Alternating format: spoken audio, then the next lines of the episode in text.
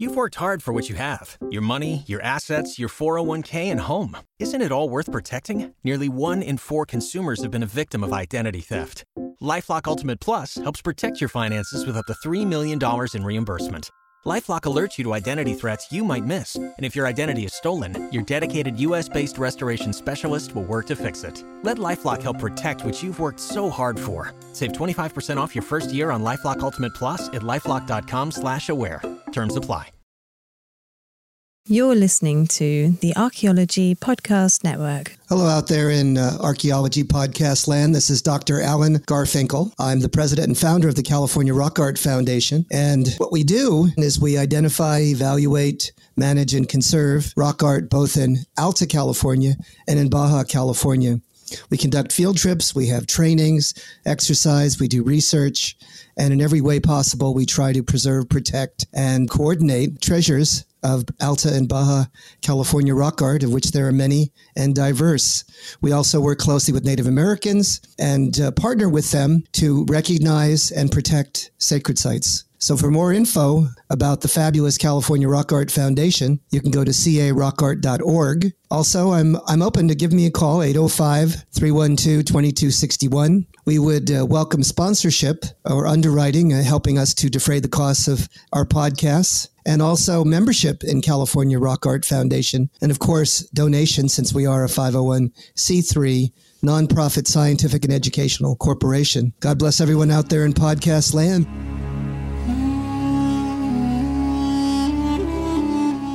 You're listening to the Rock Art Podcast. Join us every week for fascinating tales of rock art, adventure, and archaeology. Find our contact info in the show notes and send us your suggestions.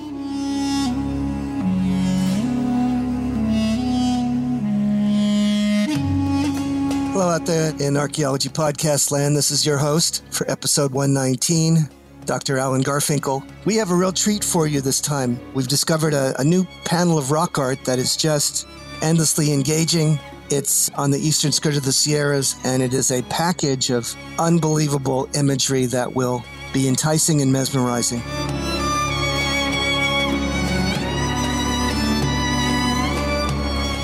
Welcome to the show, everybody. If you're hearing my voice, Chris Webster, that means that Alan and I are talking about something cool. So, Alan, what are we talking about today? Well, Chris, you know, I've been kicking around the Cosos for about 50 years now and seen thousands and thousands of images of rock art. It's the, one of the densest areas of rock art in the entire Western Hemisphere. There's supposed to be about hmm. 200,000 individual instances of rock art. But I hadn't gone to a site called the Portuguese Bench, which is very well known. It's a site that the Archaeological Institute has acquired. It was uh, excavated in part by David S. Whitley, who's one of the most prestigious rock art professionals in all the land. And they excavated a village site on the eastern skirt of the Sierras. And it was uh, mainly of the Newberry period, goes from about 2000 BC to about circa AD 1. And I heard that there was a, a rock art panel there. I said, you know, I'd love to see that rock art panel, see what it is. Mm-hmm. Well, they they showed it. They showed it to me, and I was gobsmacked. It's an enormous pillar panel of granite that juts out of the ground. It's big as hell, and it's covered with imagery, covered, but you couldn't see it very well. It's on hmm. granite, which is very unusual. So we took a bunch of pictures of it. We gave it to a a specialist to work up and post process. And the more he studied it, the more interesting it got. And it ended up being probably one of the most outstanding panels of imagery I've ever seen, and the one that is certainly has some of the most supernatural content and I would say metaphorically significant cosmological elements that I've ever seen packed into one panel. Hmm. So I thought it would be worthy to talk a little bit about it and and explain why this particular panel may be rather important. Yeah, check this out in the show notes. So we've got a copy of this picture in there, and it's really a drawing of the panel that was done. And we'll put some attribution and some credits down there in the show notes. But take a look at it because while we're talking about this, you're really going to want to see it. So, but I've seen, I, and I know you have too, but I've seen some panels with a lot of different things on it, right? A lot of different motifs. And the cool thing about this one is there's so many different things on it, right? There's so many there's not like one common thing or common thread or even common style throughout this panel. There's just so many things going on here that you really just Yes. gotta sit and take it in. It's a very diverse pen. It has it has every possible iconographic, you know, would you call it metaphorical, indexical, you know, instrument that I've seen in the Cosos Mhm. for the last 50 years, all arrayed on this panel. We put together a, a book that you've heard a lot about that we spent a couple of years putting together, and it's all about the uh, serpent as a vehicle or an indexical animal or semiotic metaphor to uh, understand the cosmological significance and the thread that goes through from the most ancient Uto Aztecan people all the way through from Eastern California to the American Southwest to the high cultures of Mexico. And that was just put out by Bergen. It's called The Iconicity of the Uto Aztecans. It's by Tirtha Mukhopadhyay and myself. Mhm. And the reason I reason I talk about that is this panel is full of snakes and serpents, literally full. You look at it. How many snakes are there? Oh my word. They're all over the panel, aren't they? yeah. Yeah, there's so many. Yeah. Now, the other thing that's unusual about the panel is of all the images I've seen of snakes in the Cosos, they usually are shown in association alongside of some sort of a animal human figure, let's say. hmm I've only I've only seen it, I think, two other times where they're actually in a particular figure's hand, right, or mouth, just twice, in all the thousands and Okay. thousands of panels I've seen.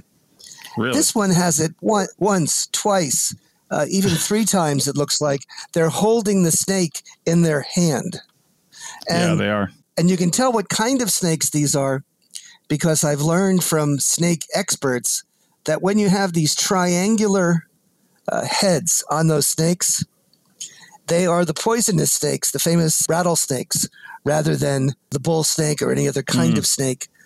These are the these are the venomous ones, the ones that'll poison and, and can potentially kill you. Yeah.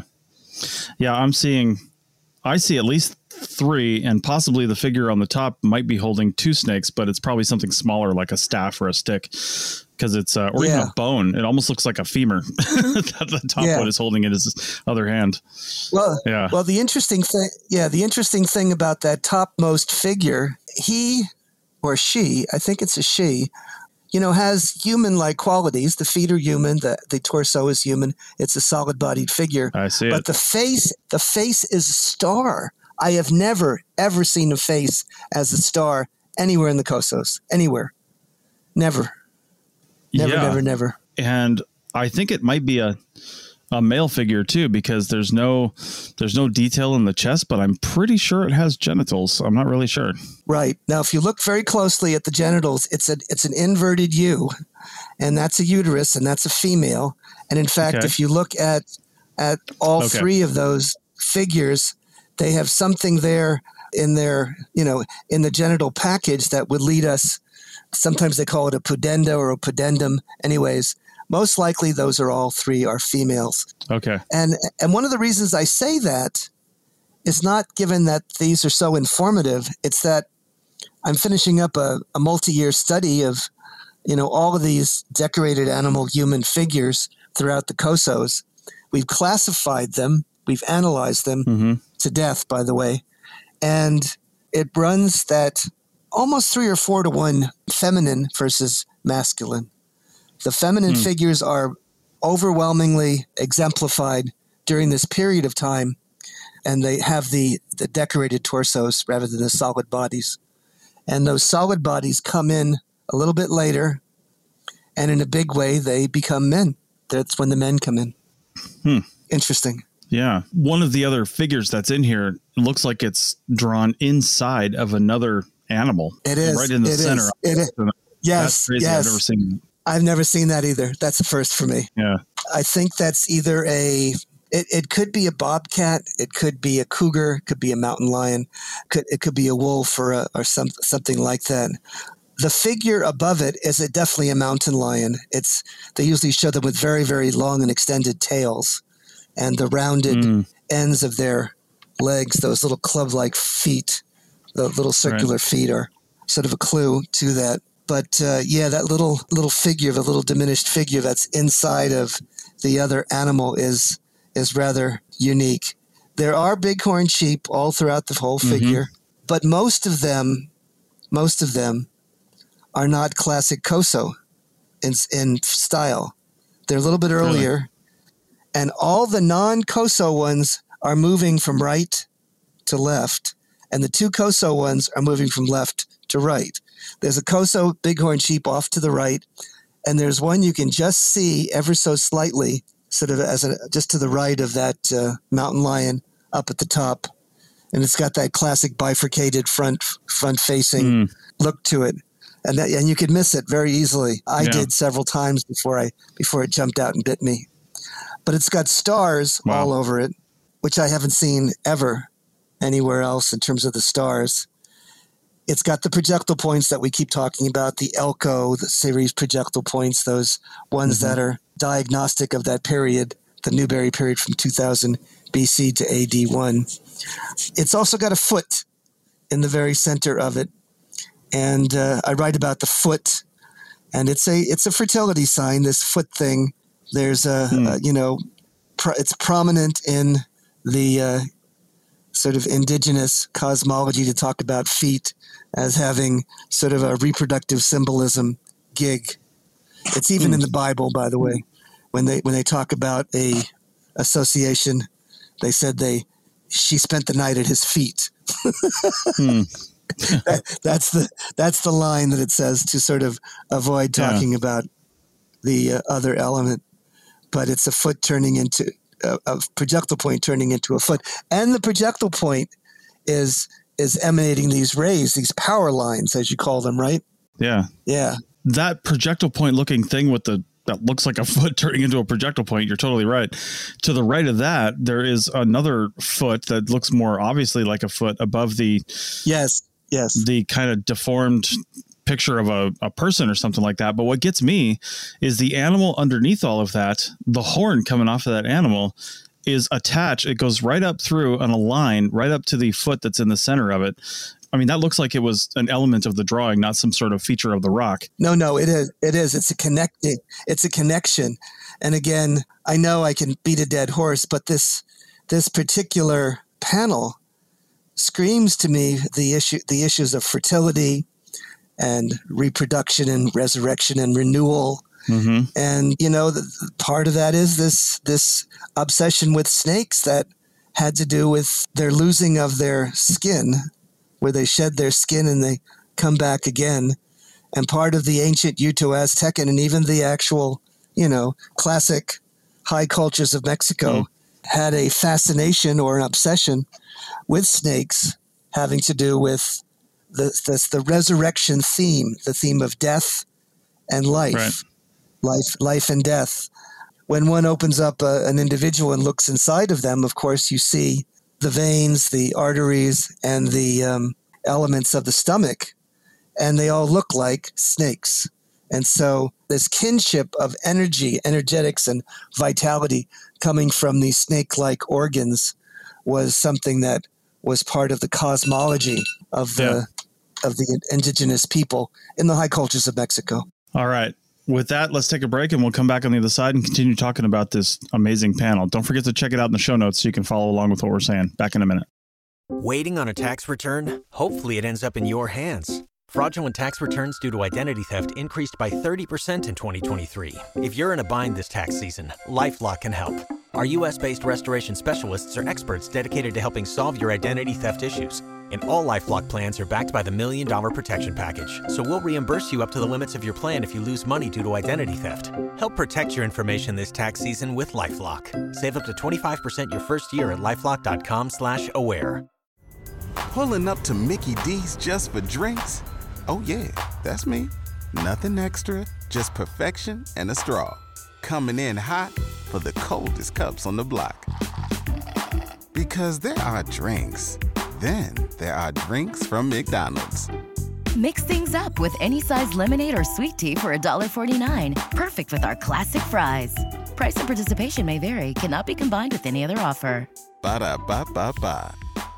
Waiting on a tax return? Hopefully, it ends up in your hands. Fraudulent tax returns due to identity theft increased by 30% in 2023. If you're in a bind this tax season, LifeLock can help.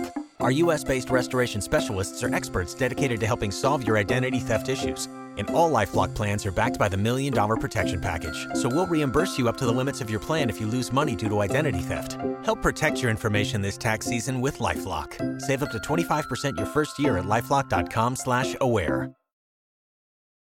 Welcome back to the Rock Art Podcast, episode 119. And we are talking about a fascinating panel that was recently discovered in California near the Coso Range. And again, look down in your show notes if you haven't done so already and pull up an image of this because it is just fascinating what you see, all the different elements when you're looking at it. And one of the things that struck me as we were kind of going to break a little bit was in the bottom right hand corner, there's two things that are interesting to me. One is the apparent star, and it's like a five pointed star, like we would draw as a child, you know, and and it looks like there might be even some things coming down from it, almost like it's a like shooting stars, you know, like a like traces or something like that, and they're all kind of coming down on top of this this human figure that has what looks like a cross in its like head. And I know a cross symbol is not unique yes, to Christianity. Absolutely. Yeah. It's just a symbol. It's just a, it's just a drawing, but it's really interesting this whole this whole group of elements here. So the biggest figure in the panel is down at the base. The smallest mm-hmm. figure is up at the top. The top figure, besides having a face as a star, has a wand and is holding a snake, either holding one snake or even have another snake, and there's a multiple snakes. They have snakes that look like lightning and that end in projectile mm-hmm. points, that end in projectile points. And that again is something that's very characteristic of the Uto Aztecan cultures, the Pueblos in the Southwest, the Hopi, the Zuni, and the high cultures of even uh, Mexico.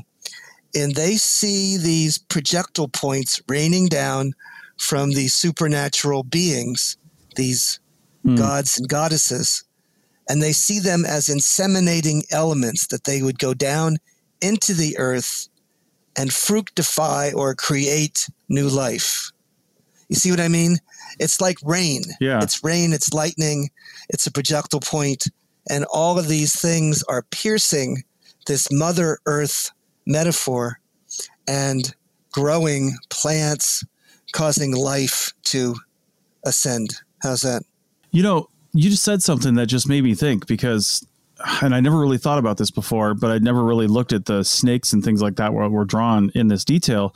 These ones that clearly have like diamond shaped heads representing the the diamond shaped nature of the the rattlesnake. There's uh, definitely snakes out here in the West that have that shape, and and I know that those snakes don't exist all over the world, but I wonder if just in some places, the triangular shaped nature of the the deadly projectile point is mimicked after the triangle shape of the deadly snakehead. Right? The way that it never, strikes at its prey. I have never yeah. thought I have never thought about that, but I'm I'm sure that that that metaphorically, and now you know, an analogy again, you've got the projectile point form of the rattlesnake and the projectile point form of the points, the darts and the arrow points, and they they mirror mm-hmm. one another. Additionally, the lightning strikes that you know that crash of thunder and that bolt of lightning is mimicked by the rattle of the rattlesnake and that hissing noise that they make and then the strike of the rattlesnake's bite where they rear back and then they bite you mm-hmm. so that was seen as lightning that was another another mm. analogous a metaphor for lightning right and and of course you know the lightning the thunder hmm. the rain those are all the most heavenly and ethereal and celestial elements coming from the sky, right? But then you've got that paired mm-hmm. with a with an animal that lives and works and and you know ruminates. Its habitat is the ground. It's on the ground and under the ground. So you've got a, a unification from the highest realm to the lowest realm. Mm-hmm. Yeah. So I mean, there's wow. a there's a thing called the journey of ascent and descent, and I've talked about it in my papers. And it's it's one of the cycles that are depicted in in rock art and also in the cosmology, etc. They native people see the world as cyclical, and they see the connections between the heavenly circuit to the terrestrial circuit. And it's a big, huge wheel that continues to go and grow as we move through our lives and as we begin to understand the nature of things. They're always looking for those kinds of connections, those kinds of relationships, the principles of reciprocity. That's what interfingers in everything about native culture. Does that make any sense to you?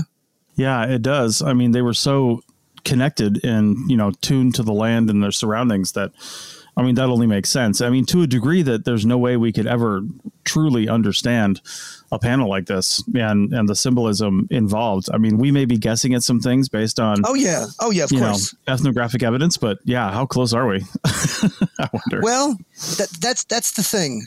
There's a woman. Her name is Carolyn Boyd.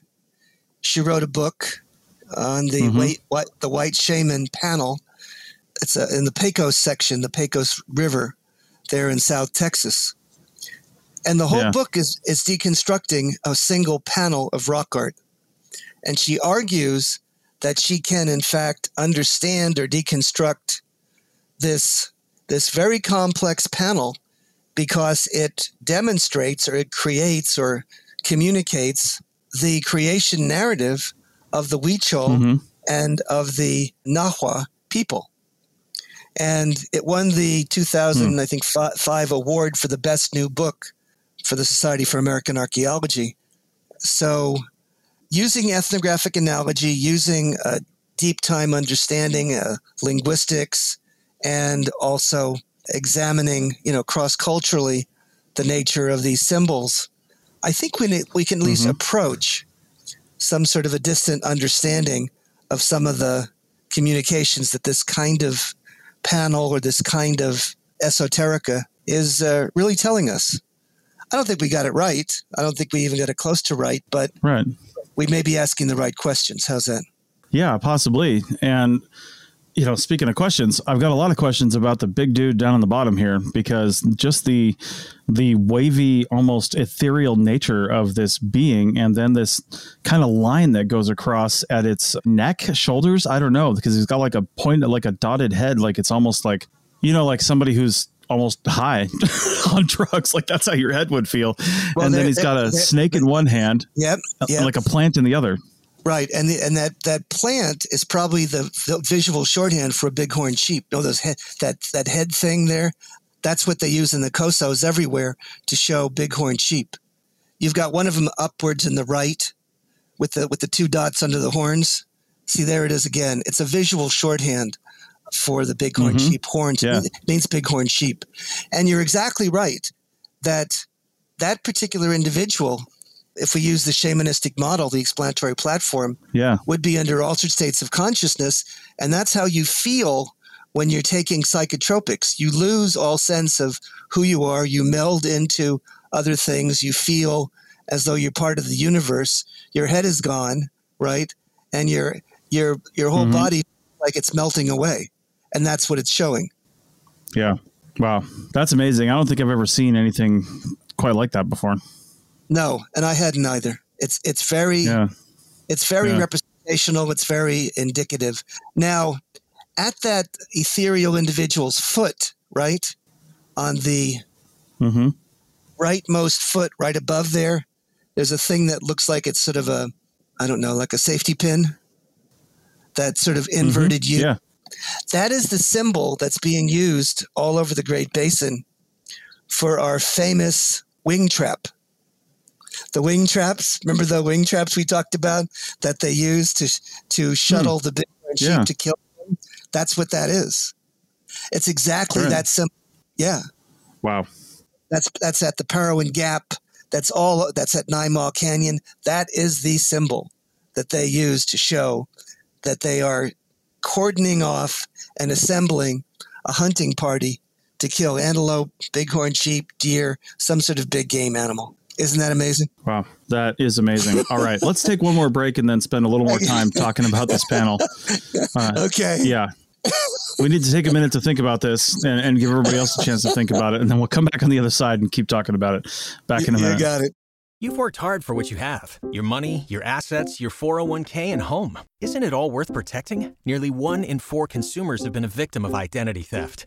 Lifelock Ultimate Plus helps protect your finances with up to $3 million in reimbursement. LifeLock alerts you to identity threats you might miss, and if your identity is stolen, your dedicated U.S.-based restoration specialist will work to fix it. Let LifeLock help protect what you've worked so hard for. Save 25% off your first year on LifeLock Ultimate Plus at lifeLock.com/slash-aware. Terms apply. Waiting on a tax return? Hopefully, it ends up in your hands. Fraudulent tax returns due to identity theft increased by 30% in 2023. If you're in a bind this tax season, LifeLock can help. Our US based restoration specialists are experts dedicated to helping solve your identity theft issues. And all Lifelock plans are backed by the Million Dollar Protection Package. So we'll reimburse you up to the limits of your plan if you lose money due to identity theft. Help protect your information this tax season with LifeLock. Save up to 25% your first year at LifeLock.com slash aware. Pulling up to Mickey D's just for drinks? Oh yeah, that's me. Nothing extra, just perfection and a straw. Coming in hot for the coldest cups on the block. Because there are drinks. Then there are drinks from McDonald's. Mix things up with any size lemonade or sweet tea for $1.49. Perfect with our classic fries. Price and participation may vary, cannot be combined with any other offer. Ba da ba ba ba. Welcome back to the Rock Art Podcast, episode 119. We're talking about this fascinating panel. Again, look down in your show notes and find an image of it. I want to talk about two things. The first one is the animal that is probably the the lower animal and kind of in the center, and it's it's next to the kind of shamanistic figure, and and by the safety pin, so to speak. Yeah. It's got sort of a U-shaped indentation with a line, a very clear line that was carved specifically into it, right in the center. Does that represent Yeah. like a wound or femininity or something like that? Probably represents a womb.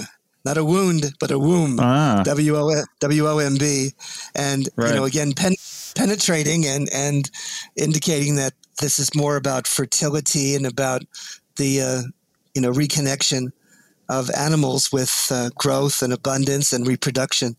You mentioned this that you know all their all their tails are up or parallel to the ground, right? mm-hmm. Yeah, So what does that mean, Doctor?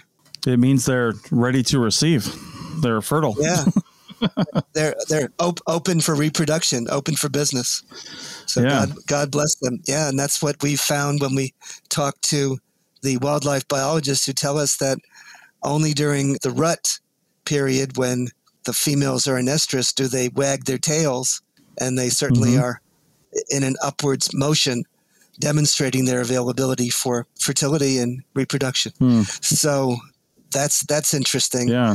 And then um, I think one of the last things I want to talk about, which is something I've, I've literally just recognized, is that that wand that's in the uppermost figure appears in the Cosos many times, about half a dozen Hmm. different times. And it's it's kind of a bifurcated pointed wand that looks like it's almost like a divining stick, like a, a Y, shaped like a Y. And I always Mhm. wondered about that. And it Yeah. turns out that Bernard Jones identified and described those kinds of wands. And they said they talked to a, a Hopi elder. And the Hopi are Uto Aztecan uh, isolate out in the American Southwest. And it's one of the oldest continuously and most conservative group that we've got there that retain their sort of archaic religious metaphors unchanged. Wow. And so they said, "Oh, that wand, we use that, you know, during our sun ceremonies, and also it, re- it represents the balance of the universe, the good, the bad, the old, the new, the young, the fresh, the you know, the the, the disabled, and it it helps us to understand more about the cosmic nature of our, you know, celestial sphere, and the people that hold those are our sun watchers. Oh, really? Who are they? Well, they're Hmm. the people that that watch the movement of the sun and tell us when the sun stops its movements in the heavens, and we have to pray and ask our creator gods to get the energy of the sun to, you know, move ahead and go back on its travels and pick it up and not have it stand still anymore and move again and you know keep the universe going Right. It's it's it's times of it's a time of world renewal, and it's a very dark time and a very serious time when we have to do that because you know we're holding life in the balance. If the sun doesn't move, we're not going to be able to live. Mm-hmm. So that's called the winter solstice. Hmm. That's about the time of Christmas, about December 21st to December Mhm. 25th. And if you look at the sun in the sky, it's a time when for three or four or five days, it literally sits in the same location in the sky. Right. Wow. So, so there's one right there. And then this panel is very unusual because it has so much of a celestial and sky and night sky sort of appearance to it. There's stars, there's Mm-hmm. trails, there's all this other stuff going on here that sort of has a much more cosmic flavor to it than anything I've ever seen in the Cosos. Hmm. Yeah. The only other place I've seen that kind of emphasis was at Mary's Cave. And Mary's Cave is the place where they actually have demonstrated that that is a an observatory for the movement of the sun Mm-hmm. and that they have a horizon marker during the winter solstice that is uh, directly across from Hmm. that viewing point. And an astronomer spent the better part of 20 years proving or demonstrating that that was in fact the case. Wow. One of the other things I wanted to make sure we get in here because you mentioned it a little bit, I think, at the beginning as just an element, but the the center one of the center things here is the projectile point foot thing that has these Yes, lines yes. radiating out from it, and you call them power lines, and they really do look like Yeah. some sort of you know sci-fi movie where some sort of electricity is coming off of something. Right. If you read the ethnography, current ethnography from the native people mm-hmm. of Numic Uto-Aztecan background, they will tell you that the that the central principle of one of their cosmic elements, a hallmark of their religion, is the concept of puha or buha, that everything has power. It's electricity. It's so it's a it's an engine that keeps things moving and connected and powerful and cosmic and sacred and all of that all wrapped up together. And so the spiritual energy Hmm.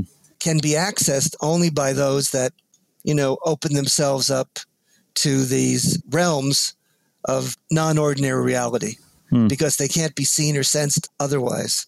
So the way you can do that is by altered states of consciousness, not necessarily using drugs or other things, but you can do it through, you know, chanting, drumming, from from just arduous exercise, from gazing in the mountains. There's all kinds of different ways to do this, but it's it's akin to some of our religious practitioners who pray and then receive and and move into this ethereal realm and feel like they're one with the universe. Hmm. Wow. Yeah, that's it, it's so much to so much to take in. And if you've ever taken drugs like I have, way, way back in the 1960s, and you've done sort of, you know, uh, psychotropic stuff, not LSD, but what's the other one? The psi- psilocybin. You see those power lines, Yeah. and you see those, you see those shafts when you move your hand. There's a trail that is is Mm. visible, and the colors are intensified. Anyways, Wow. so, as though uh, people that that you know open themselves up to this other reality, this alternate alternative state of of the universe, hmm are provided with a bit of a picture, a different sense than conventional folks that you know don't do crazy things like that. Right. All right. Well, one last thing here as we're wrapping this up. I'm just wondering if you've heard of any preliminary analysis on the actual morphology of this thing and, and how it's been constructed and to see if a lot of this if they think a lot of this was put together at about the same time or if they're elements drawn on top of each other and and and possibly at many different times it all and this is a drawing that we're looking at so it's hard to tell from this this angle but it all looks pretty fresh and like it was drawn at the same time I would argue that most of it is very fresh and it was done in a in a, in a singular or extended foray into assembling these these elements. Mhm. I think that some of them may have been added a little bit later, but I'd say that, you know, 90 95% of them were, were ensconced during a singular or extended period of production. That's what I would Wow. believe. Okay. All right. Well, any final thoughts on this panel, Doctor? This is pretty fascinating. Pretty outrageous. it's it, it's it's it's a example of this endlessly engaging exercise that I'm involved in. I think it helps one to sort of get a get a sense of some of the some of the things we talked about. You know, we had a couple of discussions about Amerindian perspectivism, and this certainly espouses it with all the variability and all the connections that's that are made between humankind and mm-hmm. animals and celestial bodies all interacting in a mosaic and an interactive one at that. Wow. If one wanted to better understand the native theology, I think if you stared at this panel long enough, you might get a, a glimmer of what that's like. Wow. All right. Well, I think with that, we will wrap it up. I mean, if you got any questions, send them in. Contact info is in the show notes, but definitely take a look at this image and just see what you think about the images and, and what you can make of some of this stuff and what you think it might mean. Because you can't do any worse than we're probably doing right now, because it's hard to say sometimes. So definitely take a look. See you in the flip flop, gang.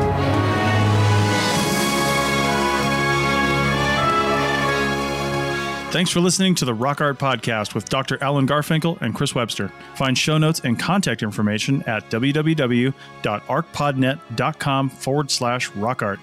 Thanks for listening, and thanks for sharing this podcast with your family and friends.